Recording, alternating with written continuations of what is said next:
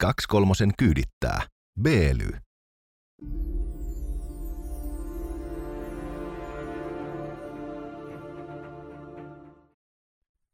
Tämä on 23 minuuttia ohjelma, jossa ei tiedetä mitään mistään, jos sitäkään. Mutta kovasti tykätään keskustella monenlaisista asioista. Tänään Heikelä Jussi pois miesvahvuudesta, mutta Kettu päivystää aiheena suomettuminen ennen, mutta kuka ties myös tänään.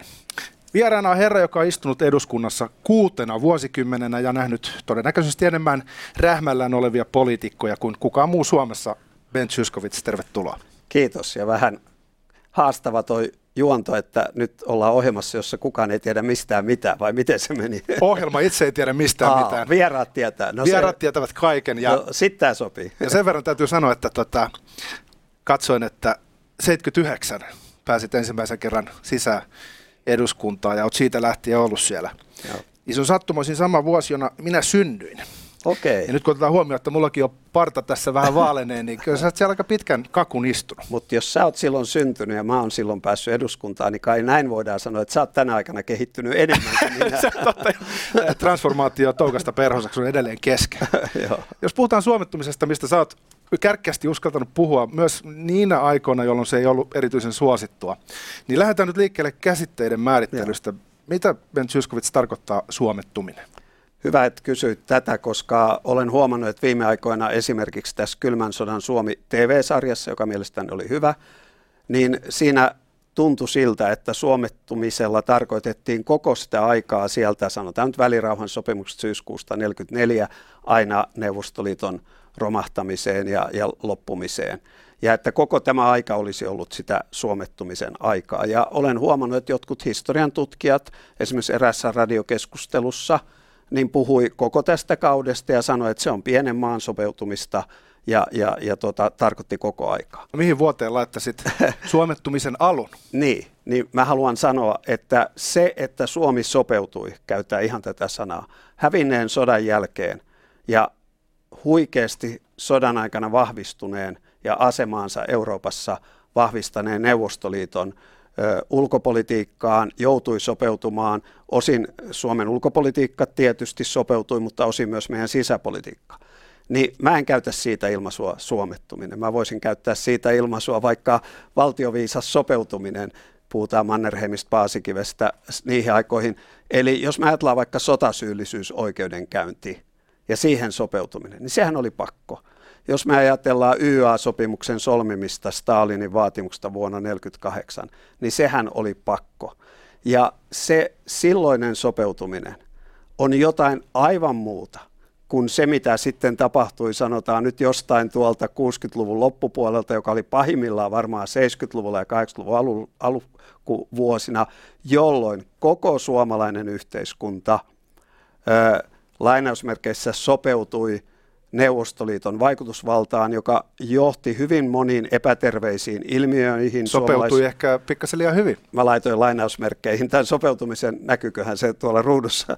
Eli, eli silloin kilpailtiin siitä, kuka on Neuvostoliiton ylin ystävä, koska siitä koettiin olevan itselle tai omalle taustayhteisölle, puolueelle tai firmalle tai ö, medialle – hyötyä. Siis kilpailtiin neuvostoystävyydessä, joka johti siihen, että aina tehtiin parempi tarjous kuin kaveri, ja, ja siis sillä ajettiin omaa etua – oman fraktion etua puolueen sisällä, koska useampi puolue oli jakaantunut näissä asioissa, tunnetuin tietysti keskustan K- ja V-linjat, mutta myös kommunistien stalinistit ja enemmistösiipi kokoomuksen. Ja mä ehdotan, että pian keskustelussa mennään myös siihen, oh. että millä tavalla tämä näkyy kokoomuksen sisällä. No, mä myös ehdotan, että okay. aloitetaan niin historian keltaisilta lehdyköltä ja sitten pikkuhiljaa mennään kohti nykypäivää ja ehkä okay. 2000-lukua. Sainko mä tämän viestin? Eli se 40-luvun 50-luvun, vaikka silloinkin tapahtuu asioita. Esimerkiksi Yrjö Leinon entisen sisäministerin muistelmat sananmukaisesti poltettiin,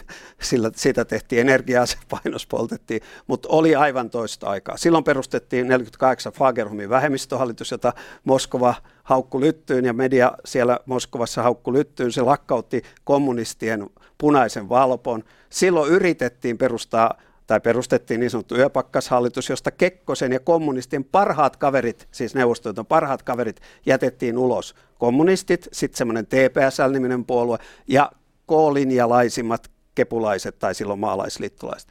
No se päättyi huonosti ja se edisti suomettumista, samoin noottikriisi 61, mutta se, että edes yritettiin 58 tämmöistä enemmistöhallitusta, josta Kekkonen ja Neukut ei tykänneet, se, että 61 yritettiin tai 62. Ben Zyskowicz määritelmäsi hyväksytään. Yritettiin Kekkonen ja... kaataa, niin se, että yritettiin Kekkonen kaataa tämmöisellä laajalla, missä oli demareita, kokoomus, kansapuolet, niin ei Suomi ollut suomettunut. Siinä oli tietynlaista yritystä sellaiseen vastahankaan, Mutta kun ne kaatu, luovuttiin ne ehkä 70-luvulla.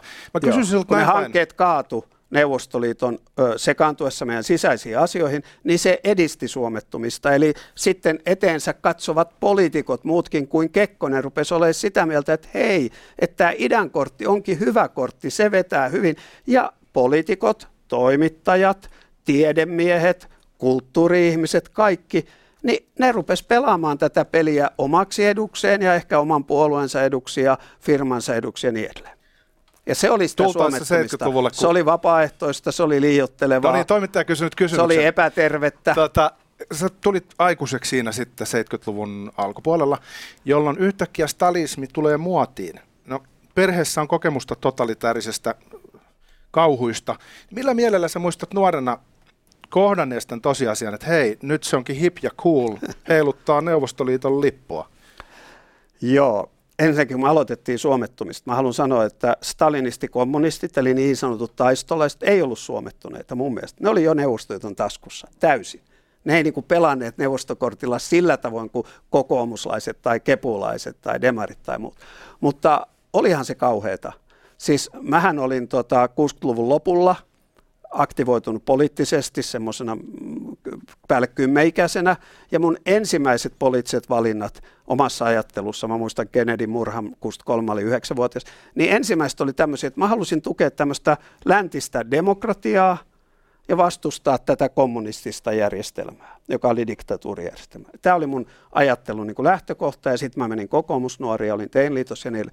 No 70-luvun alussa – niin rupesi tosiaan tulee näitä tiedonantajamerkkejä ja, ja, ja muuta näiden kommunistitaistolaisten rintoihin, ja joka puolella oli sitten heitä paljon kulttuurielämässä tietysti ja toimittajissa tietysti ja nuorisopoliitikoissa tietysti, niin se oli musta aivan kauheata.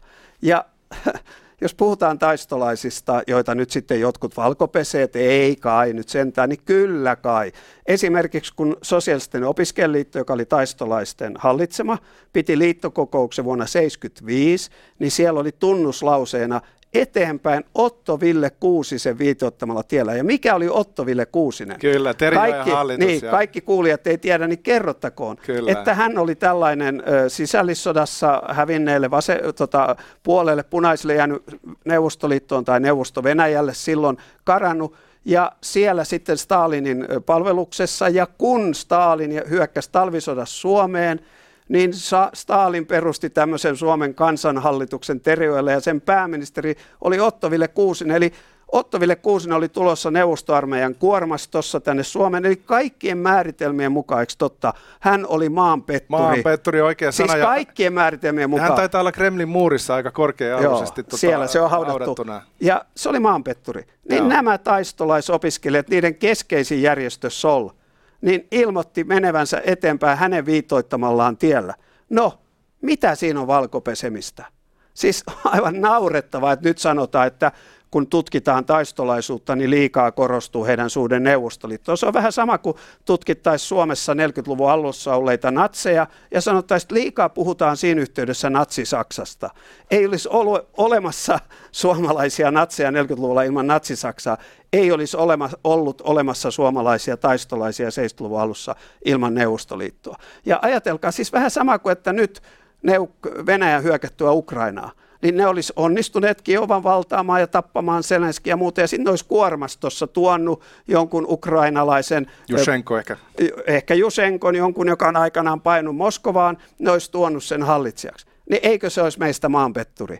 Niin tämmöistä ihailtiin silloin. Mä olen pakko kysyä, että neljä vuosikymmentä sitten, reilu 40 vuotta sitten, kun pääsit eduskuntaan, niin olitko silloin enemmän intensiivinen näissä asioissa vai oletko intensiivisempi nyt, kun olet pohtinut näitä asioita jokin aikaa? Tota, no mä voin sanoa, että mun kannalta tämä tragedia oli siinä, että kun mä toimin siellä Teinliitossa 70-luvun ihan alussa, kokoomusnuorissa Teinliitossa, olin Teinliiton hallituksessa 73, niin mä tappelin näitä stalinistikommunisteja vastaan, jo, joilla oli hegemonia Teinliitossa. Siis niillä oli valta Teinliitossa. He se hetkellisesti ainakin. Joo, siitä ollaan tekemässä ihan yliopistollista tutkimusta. En tiedä millaista valkopesua siitä tulee, mutta siitä, sitä ollaan tekemässä.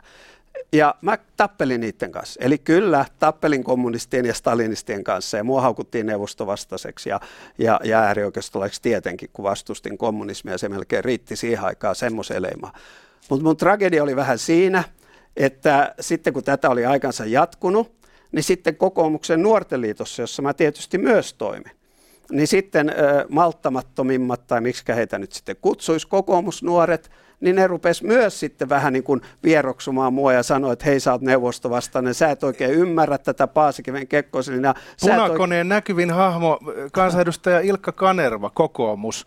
Oot jossain haastattelussa ainakin tässä yhteydessä on sanottu, että tota Ilkka Kanerva olisi ollut näitä nuorisopoliitikkoja, jotka silloin ehkä olivat hiukan rähmällään Neuvostoliiton sotaan. Joo, no rähmällään termi on sitten taas tuon Timo Vihavaisen kansakunta rähmällään ja, ja hän tarkoittaa juuri tätä 70-lukua ymmärtääkseni. On tietysti kirja lukenut, mutta siitä on hirveän kauan, pitää varmaan lukea uudestaan.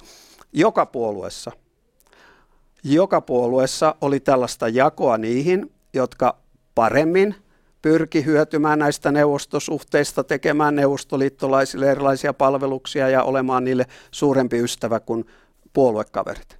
Mä mainitsin jo, että Kepussa se oli niin sanottu K-linja, tai maalaisliitos sitä ennen Kepus K-linja, ja toisen puolella sitten V-linja, Virolainen ja kumppani. Toisen puolella Ahti Karjalainen ja Suomen maa ja koko tämä jengi. Tota, kommunisteista tietysti taistolaiset oli Neuvostoliiton ylimpiä ystäviä. Ja sitten... Eikö Taisto Sinisalo lähtenyt samalla pyöräoven avauksella ulos eduskunnasta, kuin itse menit sisään? Öö, voi olla, että hänen kautensa loppui 79, silloin. Joo. joo, ei tullut vastaan siinä portaikossa hän menossa alas ja minä ylös.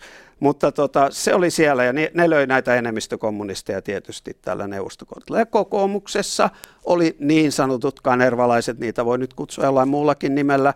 Ja Kanervan Ilkka oli yksi, joka, joka tuota, silloin pyrki murtamaan kokoomuksen hallituspaitsiota ja kokoomuksen paitsiota nuorisopolitiikassa sillä, että hän pyrkii lähestymään keskustan koolinjaa ja hän pyrki lähestymään taistolaisia ja hän pyrki lähestymään tehtaan katua, siis neuvostot lähetystöä. Sinänsä yhteydenpito tehtaan kadulle ei sinänsä ollut ongelma. Tämä kotiryssä järjestämä niin sanottu, me ei muuten koskaan puhuttu ryssistä, ei edes kotiryssistä, puhuttiin neukuista. Mutta se on käsite, mitä käytetään. Joo, mutta kotiryssä järjestelmä, niin se, että pidettiin yhteyksiä, ja, ja ne oli KGP-miehiä, niin ei se, ja ne oli miehiä, niin ei se ollut se ongelma. Kyse oli sitä, mitä heille kaikki kerrottiin, kaikki juoruttiin ja sieltä ohjeita myös liikaa otettiin herkällä Eli peliä pystyi pelaamaan myös isämaallisella Totta otteella. kai kontakteja pidettiin, musta se on ihan luonnollista, eri lähetystöihin pidettiin. Kyse oli, miten sä suhtaudut, onko se Jumalan sana, kun siellä joku lähetystösihteeri sanoi, että joo, kokoomusjohtaja, miksei kokoomuksen nuoret ole rauhanpuolustajissa,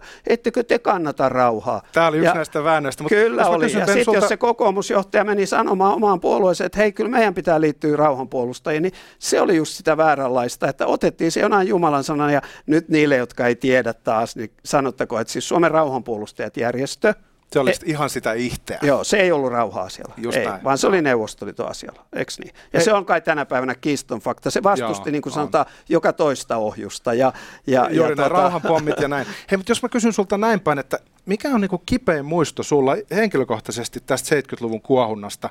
Löytyykö se sieltä kommunistien leiristä vai ehkä lähempää omaa porukkaa? No tuossa mä yritin vähän sitä kuvata rehellisesti, että se oli mun mielestä vielä luonnollista, että kokoomusnuoret taisteli kommunistien kanssa. Ja ne haukku meitä ja ne syrji meitä ja ne, ne tota, käytti ö, ulkopolitiikkaa meitä vastaan ja sanoi, että te ette kannata Paasikyhden kekkoslinjaa, te olette ulkopoliittisesti epäluottavia. Ja kokoomuspuoluettahan vastaan käytettiin. Siis puhutaan 70-luvusta, niin kokoomus pidettiin paitsi, jos oli vaalit, me hienosti voitettiin 70 vaalit ja 79 ei vaalit. äärioikeistoa voinut päästä hallitukseen Niin, ehkä ei suoraan sanottu äärioikeistolaisiksi, mutta kyseenalaistettiin meidän tuki Suomen ulkopolitiikalle, kun meillä oli joitakin yksittäisiä kansanedustajia, Tuure Junnila, Pertti Mäkihakola ja tämmöisiä, anteeksi Pentti Mäkihakola, Pertti oli hänen poikansa, jotka arvosteli Urho Kekkosta. Ja sehän oli tietysti majesteettirikos ja riitti osoittamaan, että sä oot, sä oot äärioikeistolainen. Niin sä kysyt mun kokemuksesta, Niin se oli vielä luonnoista, että kokoomusnuorissa me tapeltiin kommunistien kanssa ja saatiin turpiin sen takia, että niillä oli Teinlit hallussaan ne väärensä aina voimasuhteet hylkäämällä porvareiden valtakirjoja. Se oli aivan mahdotonta. Siitä on sanottu, että Teinlitos käytettiin silloin kaikkia keinoja, myös laillisia. Ja se kuvaa niin kuin sitä aikaa.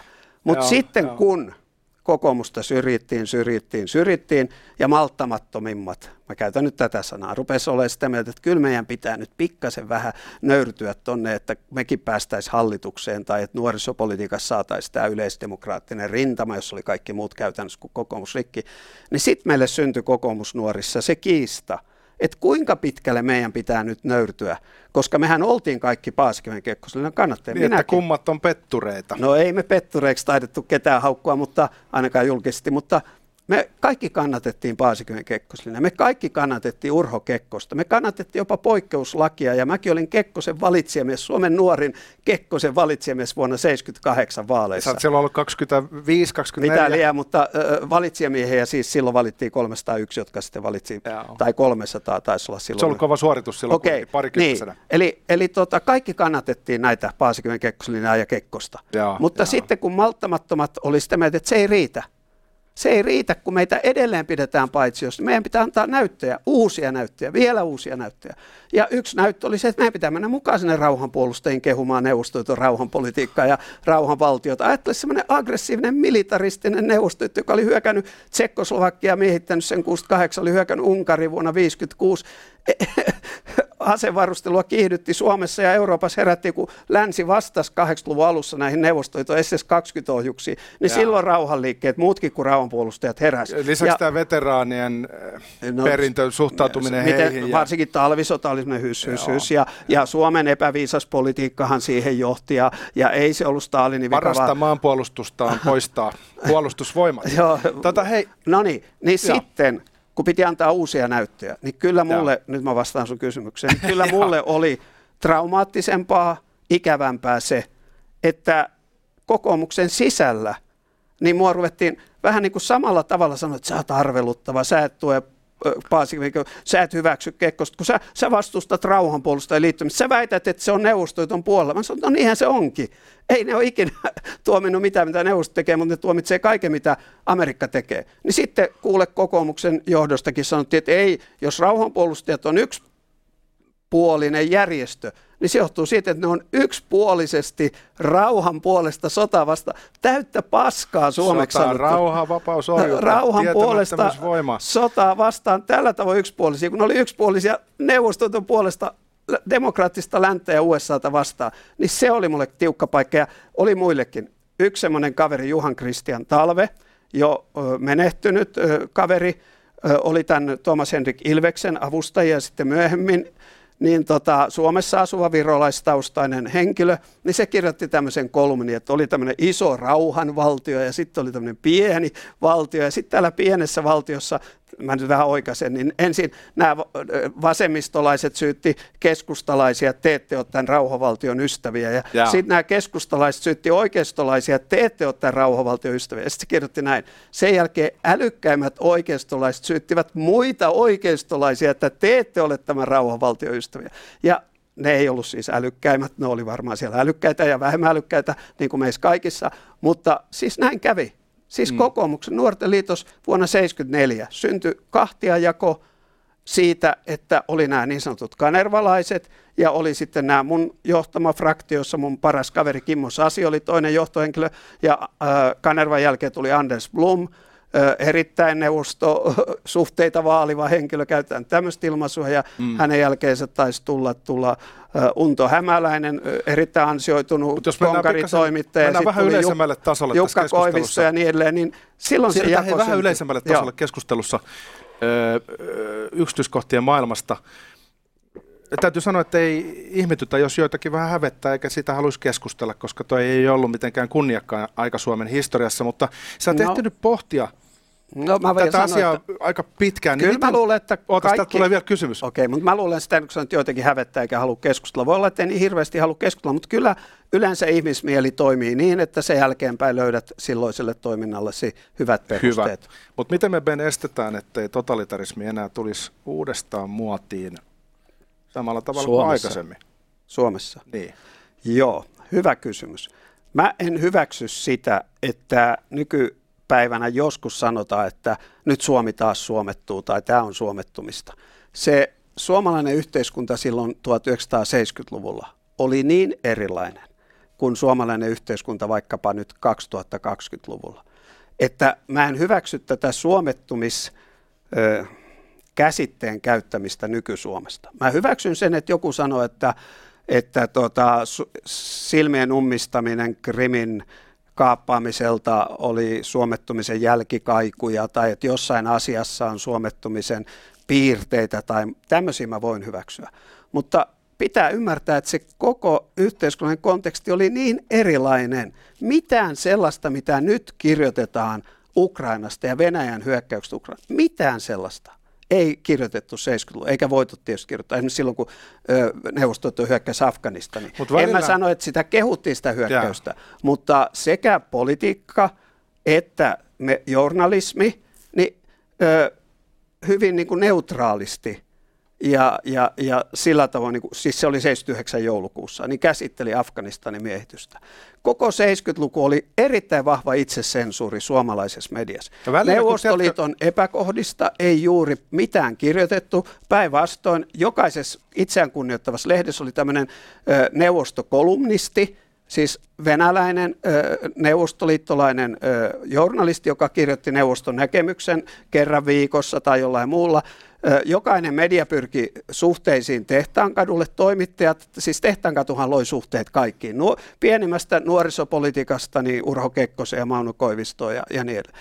Ja se itse sensuuri, yleisradio, niitä pitäisi niitä ohjelmia ajaa uudestaan, että jengi ymmärtäisi. Niin, siis tämä Repo-radio ja, ja puhutaan ohjelmista, kuten Naapuri neljännös ja radiossa pyörinyt näin naapurissa, missä Joo. siis kolhooseilla vilja kasvoi ja ihmiset oli onnellisia. No, tässä sekoitit kaksi ohjelmaa. Ehkä oli tota, Reino Paasilan tekemä kolhoosiohjelma, jos tähän jälkeenpäin sanoi, että joo, että pakkohan se oli pikkasen sievistellä ja me paljon muutettiin kyllä, koska ja. ne koko ajan valvoi ja meillä oli semmoinen yhteistyödiili niiden kanssa. Jälkeenpäin, kun tätä kysyttiin, että että miten näin, niin se selitti, että joo, se oli pakko, kun oli yhteistyö. Mutta silloin, kun se ohjelma tehtiin, niin silloin sanottiin, että me saatiin kuvata täysin vapaasti. Ja. Siis täyttä valetta. Ja naapuri neljännes radiossa, ei kun televisiossa ja näin naapurissa, näin naapurissa radiossa, radiossa niin oli tämmöinen, että katsojat sai kysellä sieltä, että, että onko neuvostoitossa lakko-oikeus. Onko no, sananvapaus? Ja... Joo, oikein vastaus, onko neuvostoitossa lakko-oikeus, niin voi sanoa, että voiko mennä lakkokokoukseen omalla ajoneuvolla, niin vastaus, että kyllä, jos palvelet panssarijoukoissa, se olisi ollut siis oikea vastaus, niin, niin siellä se, että on, on, siellä on sananvapaus ja joo, ja siellä on tota, kaikki on hyvin. Tämmöistä, tämmöistä siis propagandaa suomalaisille syötettiin yleensä. Ja mistä vaiettiin? Kaikesta neuvostoitu epäkohdista. Semmoinen Joo. nyt jo edesmennyt Aano Laitinen, toimittaja, Joo, kertoi, että hän kerran kokeili jotenkin siellä verkossa, että hän laittoi ö, Yleisradion niin kuin Neuvostoliitto ja Jono että onko yhtään niin kuin ohjelmaa, missä mainitaan neuvostoittaja ja mainitaan jono. Ei löytynyt yhtään matsia. Kumma juttu, kumma juttu. Jokainen, joka meni neuvostoittoon, näki, että siellä jonotettiin kaikkea mahdollista. Lustraatiota ei tehty, ei käyty läpi niitä traumoja silloin, kun Neuvostoliitto hajosi. Ja meillä on ihmisinä vähän semmoinen tapa, kun nyt ajankohtainen Vladimir Putin on kasvanut Neuvostoliitossa, niin hän tuntuu sillä ajattelumallilla jatkavan vähän niin kuin tänne 2020-luvun puolelle. Niin silloin kun Neuvostoliitto hajosi, niin monet poliitikot, jotka sitten nousivat valta-asemiin, esimerkiksi Tarja Halonen tai Erkki Tuomio, joita tämä Viron presidentti Thomas Henrik Ilves on kritisoinut aika voimallisestikin, niin kuitenkin jatkoivat todennäköisesti sellaisella ajattelumalleilla, joita oli omaksuttu silloin Neuvostoliiton aikaan. Näetkö sä itse tästä viitteitä silloin 2010-luvulla, että edelleen suhtauduttiin Venäjään vähän niin kuin oltiin suhtauduttu Neuvostoliittoon? Ensin tästä, että tämmöistä lustraatiota, eli miksi me käännettäisiin puhdistautuminen, tämmöinen uudelleenarviointi, niin niissä maissa, missä kommunisti, kommunismi kaadettiin, Tsekkoslovakia, Puola, Saksa, siis Itä-Saksa, niissähän valta vaihtuu. Ja, ja, ja valtaan tuli Havelia ja, ja, ja muita entisiä toisia ajattelijoita ja, ja, ja Leh Valesa ja muuta. Mm. Ja siellä eri mekanismeilla entiset päättäjät – ja entiset salaisen poliisin kätyrit ja muut joutui eri tavoin vastuuseen. Osin rikosoikeuksien vastuuseen, mutta enemmän siellä oli kaikki tämmöisiä lakeja, että, että tota, jossa ö, oli esimerkiksi tämmöisiä, jossa, että jos sä julkisesti kerrot tästä menneisyydestä, niin, niin sitten siitä ei sua enää niin kuin rangaista tietyllä tavalla, että olisi joku virkakielto ja muuta, mutta jos et kerro, niin ne voi tulla vastaan sitten ja kaikkea. Mutta ja. Suomessa, Suomessa jatko kaikki samat. Samat poliitikot, samat journalistit, samat tieteentekijät, samat kulttuuri-ihmiset. Nämä Sinikka-sokat ja Aulikki Oksaset ja kaikki stalinistit, jotka oli laulanut ylistystä Neuvostoliitolle, niin, niin tota, ne jatkoja lauluylistystä edelleen, jos ei nyt sitten Neuvostoliitolle, niin sitten Venäjälle ja, ja, ja, ja tota, niillä ei ollut mitään kaduttavaa. Meidän arvot kestää, meidän arvot on ne, että rauha ihmisoikeudet. Tää. Olimme te, koko ajan oikeassa. Niin, teidän arvoja ei ollut rauha ja ihmisoikeudet. Te, te ehkä luulitte, te kuvittelitte, että teidän arvot on rauha ja ihmisoikeudet, mutta teidän oikeat arvot oli siis sellaisen kommunismin puolustaminen, neuvostoliiton puolustaminen, joka oli aggressiivinen, militaristinen ja jossa ihmisiltä riistettiin alkeellisimmatkin ihmisoikeudet. Esimerkiksi Saksassa, Itä-Saksassa karkotettiin vuonna 1976 tämmöinen tota, runoilija, tai kun se vieraili Länsi-Saksassa, sitten estettiin paluu kommunistinen diktatuurihallitus oli taiteilijan kimpussa, karkotti. Mitä teki suomalainen taistolaistaiteilija älymystö eli tyhmystö? Teki kuin pikku Pavel ja ilmiantoi hänet. Ne ei ilmiantanut, kun se oli jo ilmiannettu, vaan ne antoi julkilausuman, jossa ne tuki tätä taiteilijaa. Ei, ei tietystikään. Huh, mä jo Ei tietystikään. Siellä on kuule Agit Propit ja Komteatterit ja Aulikki Oksaset ja Kai Sydenykset, nimet alla Kaisa Korhoset. Ne tuki Itä-Saksan kommunistihallitusta, joka karkotti taiteilijan, joka halusi puhua vapaammin myös Itä-Saksan asioista. Ja sitten kun neuvostoliitto kaatui, niin nämä samat ihmiset nyt tuolla 70-vuotissynttärihaastatteluissaan kertoo, että meillä on kestävät arvot. Me on aina toimittu rauhan ja ihmisoikeuksien puolesta. Loistavaa. Hyvä, että nyt suomut on pudonnut heidän silmiltään. Nyt mä huomaan, että ne on Ukraina tota, solidaarisuustilaisuuksissa laulamassa ja lausumassa runoja. Hyvä niin. Ja mä en ala tämmöiseen lällättelyyn. Musta on loistavaa, että nyt, viimeistään nyt, monet semmoista, jotka on ollut ensin 30 vuotta väärässä Neuvostoliitosta tai 40 vuotta ja sitten 30 vuotta väärässä Venäjästä, niin musta on hienoa, että heiltä suomut on punonnut silmiltä ja ne on nyt tukemassa Ukrainan taistelua vapauden puolesta totalitarismia vastaan. Mutta nyt sun kysymys. Kyllä, me kaikki jatkoimme ja kyllä meissä kaikissa vaikutti minussa ja muissa se, että kun me olimme oppineet, että Suomen ja neuvostoton suhteet ovat parhaiten hoidettavissa niin, että me hoidetaan ne kahden kesken. Ja meillä on keskinäinen luottamus ja yhteistyö, joka rakentuu tälle keskinäiselle luottamukselle. Niin tämä sama ajattelu tietysti jatkui. Ja 90-luvun Venäjä niin tuntuu antavan pohjaa tälle, koska Venäjä mm. kehittyi, okei, sieltä katsottuna se oli kaaosta, mutta täältä katsottuna niin esimerkiksi sananvapaus toteutui Jeltsinin aikana jotakuinkin ja, ja tota, vaalit oli jopa va- vapaita jotakuinkin ja muuta. Niin tämä ajattelu jatkui meissä kaikissa, minussa ja muissa. Hetken aikaa se näytti ihan hyvältä. Putinkin vanhana KGP-miehenä osasi puhua oikeat asiat, mutta nyt on uudelleen arvioinnin paikka, joo. mikä koskee ja Sarja Halosen presidenttiyttä. Joo, no silloin 90-luvulla sanon vielä, niin tota, kun me liityttiin Euroopan unioniin, niin aika harva ajo Suomen NATO-jäsenyyttä. Ja, ja tota, se johtui siitä, että, että kaikki me oltiin kasvettu siihen, että Suomen ei pidä olla tämmöinen lännen etuvartio täällä, vaan meidän turvallisuus rakentuu parhaiten sille, että meillä on hyvät välit Neuvostoliiton tai sitten Venäjän kanssa. Ja esimerkiksi Paavo Väyrynen nyt eilen kirjoitti vai toissapäivänä blogissaan tämän ajattelun mukaisesti, enkä mä voi sanoa, etteikö näin. Näetkö muuten, miten Mikko Kärnä kommentoi sitä? Ei, se on sun, varmaan sun kannattaa, sun kannattaa käydä katsomassa. Okay. Se oli ihan herkullinen heitto. Okay. Mutta näinkin voidaan ajatella. Mutta tota, nyt mä vähän hyppään tähän päivään, mä kyllä palaan tuohon Haloseen ja muihin. Mutta tota, oli niitä, mä luulen, esimerkiksi Olli Rehn sanoi nyt 60-vuotissynttärihaastattelussa, että hän silloin 90-luvun puolivälissä oli sitä mieltä, että Suomen pitäisi liittyä NATOon ja, ja oli muitakin.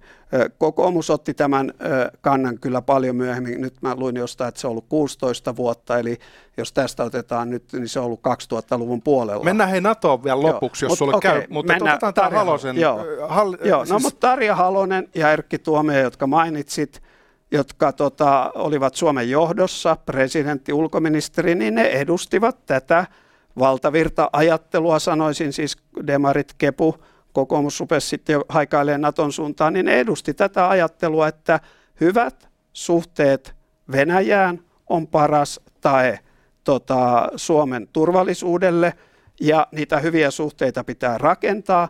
Ja se rakentaminen tapahtuu sitten ehkä vähän vaikenemalla, kun 90-luku vaihtui 2000-luvuksi, niin vaikenemalla siitä, että toi, mennä sanoa Stalin, freudilainen lipsahdus, toi Putin rupesi sitä sisäistä oppostiota panemaan kurin. Hodorkovski, hänen omaisuus ryöstettiin ja mies pantiin kymmeneksi vuodeksi vankilaan. Jos se oli silloin hyvä, niin pitäisikö me ehkä jatkaa Odota, myös sillä Venäjän media, media vaijennettiin pikkuhiljaa. Toimittajia Anna Politkovska ja muita rupesi kuolemaan. Tota, myöhemmin sitten Nemtsovit ja muut, joka tänään on kerrottu, miten FSB sitä jahtas, niin murhattiin.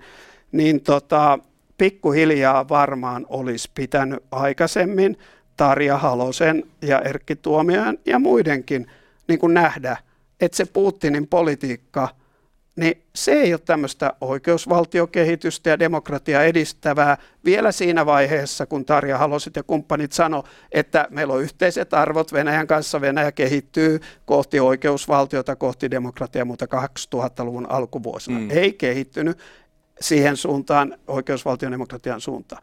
Ja pahinta oli se, jos nyt taas ollaan nyt jälkiviisaita, niin kuin tässä nyt ollaan jälkeenpäin, niin pahinta oli se, että kun Virossa, Puolassa, muissa niissä maissa, jotka olivat kokeneet sen Neuvostoliiton ja kommunismin ikeen, Muuten niin, siis taistolaiset 70-luvulla, kun että ei silloin enää Stalin ollut vallassa, ei ne niin sinisilmäisiä olleet, niin silloin vallassa oli se sama Neuvostoliitto, joka oli koko Euroopan, Itä-Euroopan alistaneet kommunismin mm. ikeen alle. Siis se Neuvostoliitto oli vallassa 70-luvulla.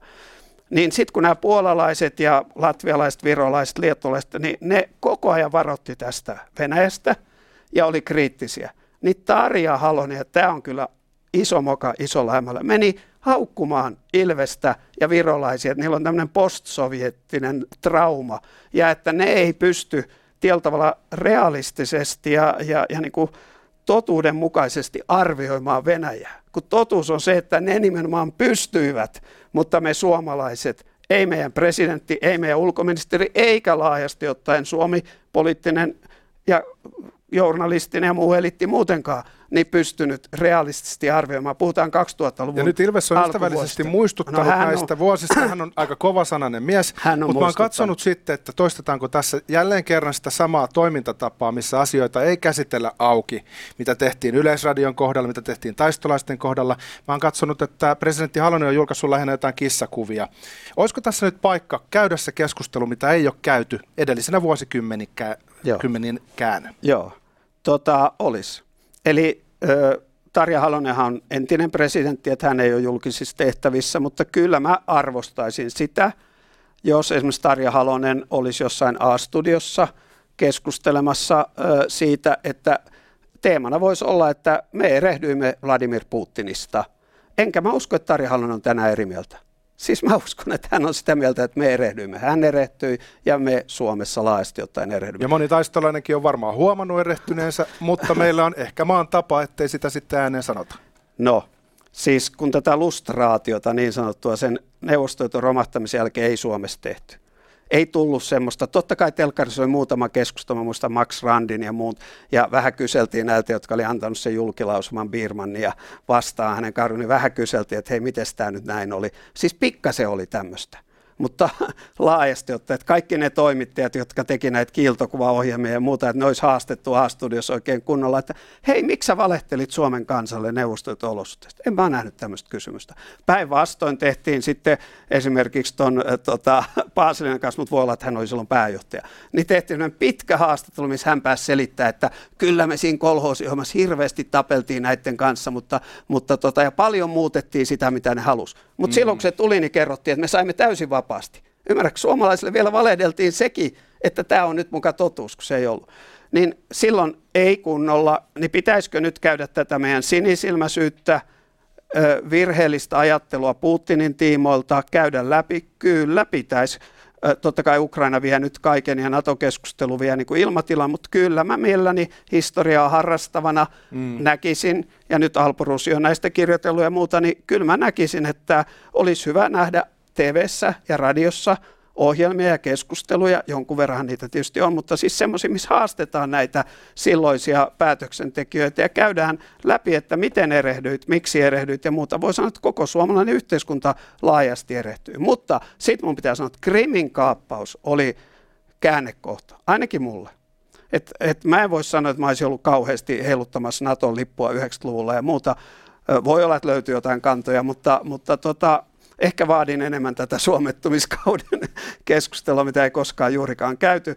Mutta Krimin miehitys. Mä käytin eduskunnassa vuonna 2014 mm. Krimin kaappauksen jälkeen puheen, jossa mä vertasin Putinia Hitleriin ja Staliniin. Hitlerin äh, sudettialueiden kaappaaminen Tsekoslovakialta, Staliniin, Viron ja muiden Baltian maiden kaappaamiseen. Ja, hei, ja sanon, että siitä sulle pisteet, mutta sen odotas, jälkeen... Odotas, mä sanoin. Siis vertasin niin sen jälkeen, kun mä eduskunnassa vertasin, ja. salissa, ainoa tietysti, niin mä sain paljon kriittistä palautetta. En saa enää.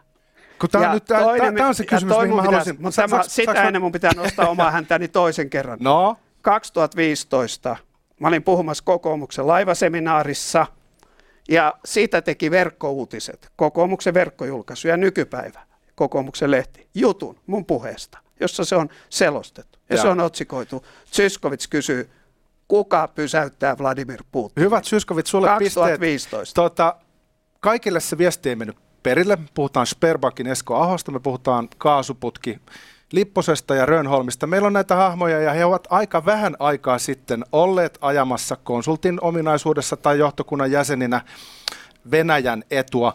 Mun kysymys nyt on, että toistetaanko tässä jälleen samaa vanhaa kaavaa, vai tulisiko näistäkin ehkä keskustella nyt vihdoin hiukan kriittisemmin kuin tähästi? No, Ahosta ja Lipposesta on kyllä keskusteltu kriittisesti mediassa. Ahohan itse nyt eros. Ja, ja minäkin kuuluin niihin, jotka erehtyivät. Mä kannatin Fennovoiman ydinvoimalaa. Joo. Rossatomin, siis kun mä olin, mä olin ja on ydinvoiman puolesta, ja vihreiden on turha patsastella, jos ne vastustaa kaikkia ydinvoimaloita, vastusti silloin, niin Joo. totta kai ne vastusti myös fennovoimaa. Joskin ne sanoi, että vielä ydinvoimahankkeesta se on vielä kaikista huonoin. Mutta kun jos sä vastustat kaikkea ydinvoimaa, niin totta kai sä vastustat myös Rosatomin kanssa tehtävää, eikä siitä tarvitsisi erikseen patsastella, kuten he nyt tekevät. Yeah. Ja tämä lällättelykisa, niin mä luulen, että mä pärjäisin siinä aivan, aika hyvin, mutta en nyt tässä siihen sen enempää lähde. Varmaan moni kokee, että tässä sitä jo oli ihan riittävästi. Niin kyllä erehdyin. Eli olin niin vahvasti ydinvoiman kannalla – että ajattelin, että kun Suomi sitä ydinvoimaa tarvitsee, niin, ja se muuten ostaa sen sähkön Venäjältä, niin parempi, että se ostetaan täältä Suomesta, vaikka se olisi Venäjän Rossatomin tuottamaa. Eli minäkin olin siinä joukossa, erehtyjien joukossa. Ja, ja, ja tota, no käydäänkö näitä nyt läpi? Ö, ö, Aho, ö, tota, Lipponen, aika paljon. Sitten se, että koko suomalainen yhteiskunta, lähes kaikki, mä en osaa sanoa nyt suoraan, ketkä oli eri mieltä, piti tota, näitä kaasuputkia ympäristökysymyksinä, ei poliittisina kysymyksinä, niin se oli koko suomalaisen yhteiskunnan suhtautuminen, ja Saksahan oli siinä mukana, ja vähän oli tämä, että jos Venäjä ja Saksa, kaksi suurvaltaa Euroopassa, tekee tämmöisen putken, ja kun se vielä edistää tätä keskinäisriippuvuutta, mihin me uskoimme. Niin jännä juttu, niin, että siellä on ulkopoliittisia funktioita mukana. Mä oon seurannut niin tätä aika har, paljon har, vähempää kuin sinä vuodesta harva 79. silloin ö, sanoi, että putkea pitää vastustaa. Voi olla, että joitakin löytyy, mutta tämä ei monta onnistunut löydy. jo muakin vähän turhauttamaan tämä tapa, millä Suomessa näitä keskusteluja ei käydä ja miten asioihin reagoidaan. Mä Näetkö sä, Ben Zyskowicz, että olisi nähtävissä jonkin sortin muutosta nyt siinä tavassa, millä Suomi on Suomi? No totta kai, mä näen. Siis sen jälkeen 24. helmikuuta, kun Putinin Venäjä hyökkäsi raukkamaisesti, rikollisesti Ukrainaan. Ja silloin kun Neuvostoliitto hyökkäsi Afganista, niin kukaan ei sanonut, että se on raukkamaista ja rikollista. Olin kokoomuksen nuorten Helsingin piirin puheenjohtaja. Me tehtiin, meillä oli lehti, jonka nimi oli vaihtoehto. Me pantiin kanteen kuva, jossa neuvostopanssari ajaa Afganistani ja, ja afganistanainen siviili on hädissään. Niin meillä oli kokoomuksen valtakunnan kokous sen jälkeen, niin kokoomuslainen kansanedustaja, joka ei ollut Ilkka Kanerva, meni sinne ja haukku meidät. Että tämmöisiä te laitatte Ajatelkaa, tämmöisiä neuvostovastaisia juttuja te laitatte. Nyt voidaan jälkiviisasti sanoa, että sä olit oikeassa, he oli väärässä, mutta mennään nato Niin vähän mä lällättelen kyllä, vaikka mennään, hei, sanon, niin kyllä. Mennään nato no, mä olin just tulos tähän. että siis Suomessa muuttui kaikki kaikki, paitsi Paavo Väyrynen. Mutta okei, okay, hän on ollut monesti oikeassa, en mä häntä sillä niin kuin dissaa kaikessa, mutta hän pitää vanhan linjan, se varmaan on muitakin. Ja. Mutta hän nyt aktiivisesti tuli ja kirjoitti pitkään siitä. Niin kaikki muuttui Suomessa. Ne, jotka vielä Krimin jälkeenkin ajatteli jotain hyvää ö, Putinista, ne ei ajattele enää mitään hyvää hänestä. Me, jotka jo Krimin jälkeen kysyttiin, että onko hän uusi Stalin tai uusi Hitler ja mikä hänet pysäyttäisi, niin me tietysti ollaan entistä pettyneempiä. Mutta koko Suomen kansa, koko poliittinen eliitti, lähes kaikki, lähes kaikki media, lähes kaikki kirjoittaa, no kaikki media mun mielestä, kirjoittaa Venäjästä tänä päivänä ilman mitään sievistelyä, hmm. ilman mitään tasapuolisuusharhaa joka pitkään neuvostoliiton jälkeen vaikutti vielä Venäjä Jopa vasemmistoliitto. Jo vasemmistoliitossakin. No siellä on tietysti paljon sitä, että me ei voida arvostella Venäjää, jos emme samalla arvostella USA-imperialismia. No, sitä on vähän, mutta täytyy antaa pisteet heillekin. Totta kai, mutta sielläkin, ja varsinkin kannattajissa, niin tästä tullaan NATOon. Siis Suomen kansa heräsi silloin 24.2. siihen ajatukseen, että Venäjä on niin arvaamaton, Putinin Venäjä on niin arvaamaton, se rikkoo kaikki kansainväliset sopimukset, jotka se oli kyllä tehnyt jo Krimin miehittäessään – Mm. Ja silloin, sillä ei ole mitään järkevää syytä hyökätä Ukrainan kimppuun. Ja nämä tekosyyt, kaikki valheet, natsifikaatio, NATO ja Ukraina uhkaa Venäjän turvallisuutta, kaikki nämä valheet suomalaiset tietää, varsinkin nyt kun meidän media on vapaa, toisin kuin 70-luvulla, että nämä on valheita. Ja Putinin puheita sanotaan valheeksi. Luulet sä, että 70-luvulla sanottiin Brezhnevin valheita valheiksi? No ei todellakaan sanottu. Niin, ja, ja Neuvostoliiton kommunistisen puolueen rauhanaloitteita niin sanottiin valheiksi. Ei, kun niitä kannatettiin, että hyvä on tässä hieno rauhavaltio meidän vieressä. Niin sanonut, tämä että... kaikki on muuttunut ja nyt Naton kannatus kansalaisten keskuudessa, poliitikkojen keskuudessa ja tarkoitan myös johtavia poliitikkoja on noussut ö, kohinalla. Ja nythän meillä on ö, meneillään prosessi, jossa tätä asiaa on tarkoitus arvioida, ja minä itse uskon, että Suomi päätyy NATO NATOon mennään, se on musta ihan selvä tässä tilanteessa, mutta sä oot sanonut, että uskot Venäjän reagoivan voimakkaasti Suomen mahdolliseen NATO-hakemukseen. Kyllä. Mitä temppuja sä nyt luulet, jos mennään ihan konkretiaan ja, ja pohjustan sillä, että asemasi vuoksi olet sellaisen informaation piirissä, mihin taviksilla ei ole pääsyä. Mitä temppuja sä luulet, että Venäjä voisi yrittää, kun Suomi jättää hakemuksen? Joo, no nyt mun pitää sanoa, että mulla ei ole mitään sellaista tietoa, mitä ei ollut julkisuudessa. Ja jos mä olisin saanut sellaista tietoa jossain suljetuskokouksessa, niin en mä niitä tässä kuitenkaan mä sitten... että sulla saattaa olla jotain haisua tästä asiasta. Semmoista tietoa mulla ei ole sen sanon ihan suoraan. Mitä mä ajattelen ja mitä mä tarkoitin? No sama, mitä presidentti Niinistö, Tomma on sanonut ennen kuin hän sanoi sama, minkä sanoo monet muutkin. Eli mä koen näin, että jos Suomi liittyy NATOon ja Ruotsi, se ei ole uhka Venäjän turvallisuudelle. Miksi? Koska NATO ei ole uhka Venäjän turvallisuudelle.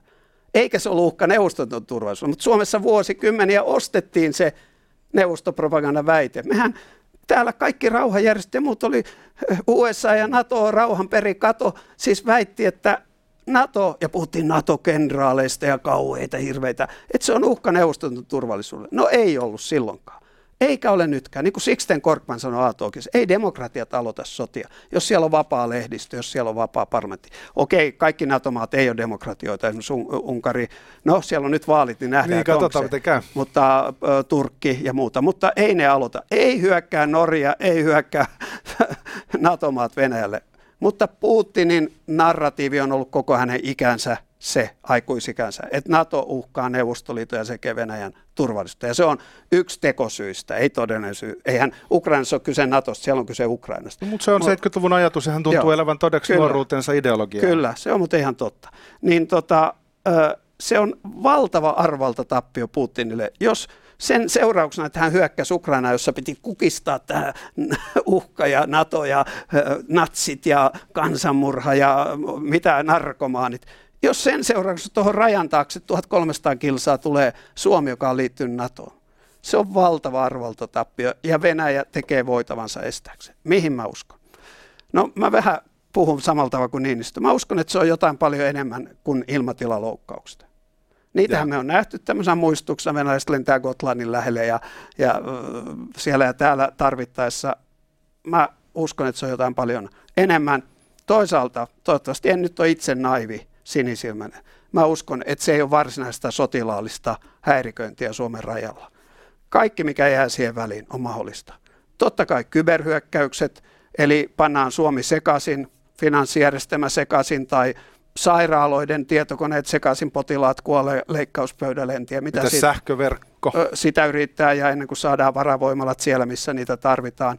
Jaa. Mä uskon informaatiovaikuttamiseen, jota tietysti dosen, eräs kuuluisa dosentti hänen johdollaan jo tehdään koko ajan, siis verkko täynnä kaiken mm. maailman koronavalheita, jotka oli Venäjältä tuutattu eteenpäin ja nyt on Putin valheita ja muuta. Sitten mä uskon, että Venäjä pyrkii vaikuttaa joihinkin heikoimpiin lenkkeihin tuolla NATO-maissa. Ja. Siellä on joku Montenegro, jossa ne yritti jo kerran vallankaappausta ja muuta. Ne yrittää siellä vaikuttaa, että ne jarruttaisi. Erdogan istuu aidalla.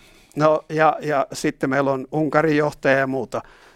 Kaiken näköistä, Niinistö käytti sanoa että monenlaista ilkeyttä, niin kyllä. Ja Niinistö sanoi ykkösaamus lauantaina, että Suomessa, ja tämä on yksi syy, miksi tämä NATO-prosessi ottaa aikansa, siis yksi syy on muitakin, myös jotta kypsytään tähän ajatukseen ja, ja puolue tehtiin pitää kokouksia. Niin mä uskon, että yksi syy on se, että jotta me ehditään niin sitä uhkaskenaariota oikein päivittää ja niitä vastatoimia päivittää. Onko meillä kaikki kunnossa? No ei ole itse asiassa pykälät sillä, millä me voidaan rajalla estää, kun sieltä tulee jotain tsetseenejä tai muita hakea turvapaikkaa, niin se ei ole kyllä mielestäni siinä kunnossa kuin pitäisi. Ja, ja näin niin meiltä loppuu aika Loppu, kesken. Oliko tämä se eka 23 minuuttia? tämä meni nopeasti. Legendaari Ben Zyskowicz, sydämelliset kiitokset vierailusta. Kiitos. Koska kuningas on kuollut, kauan eläköön kuningas. Kuka on kuningas?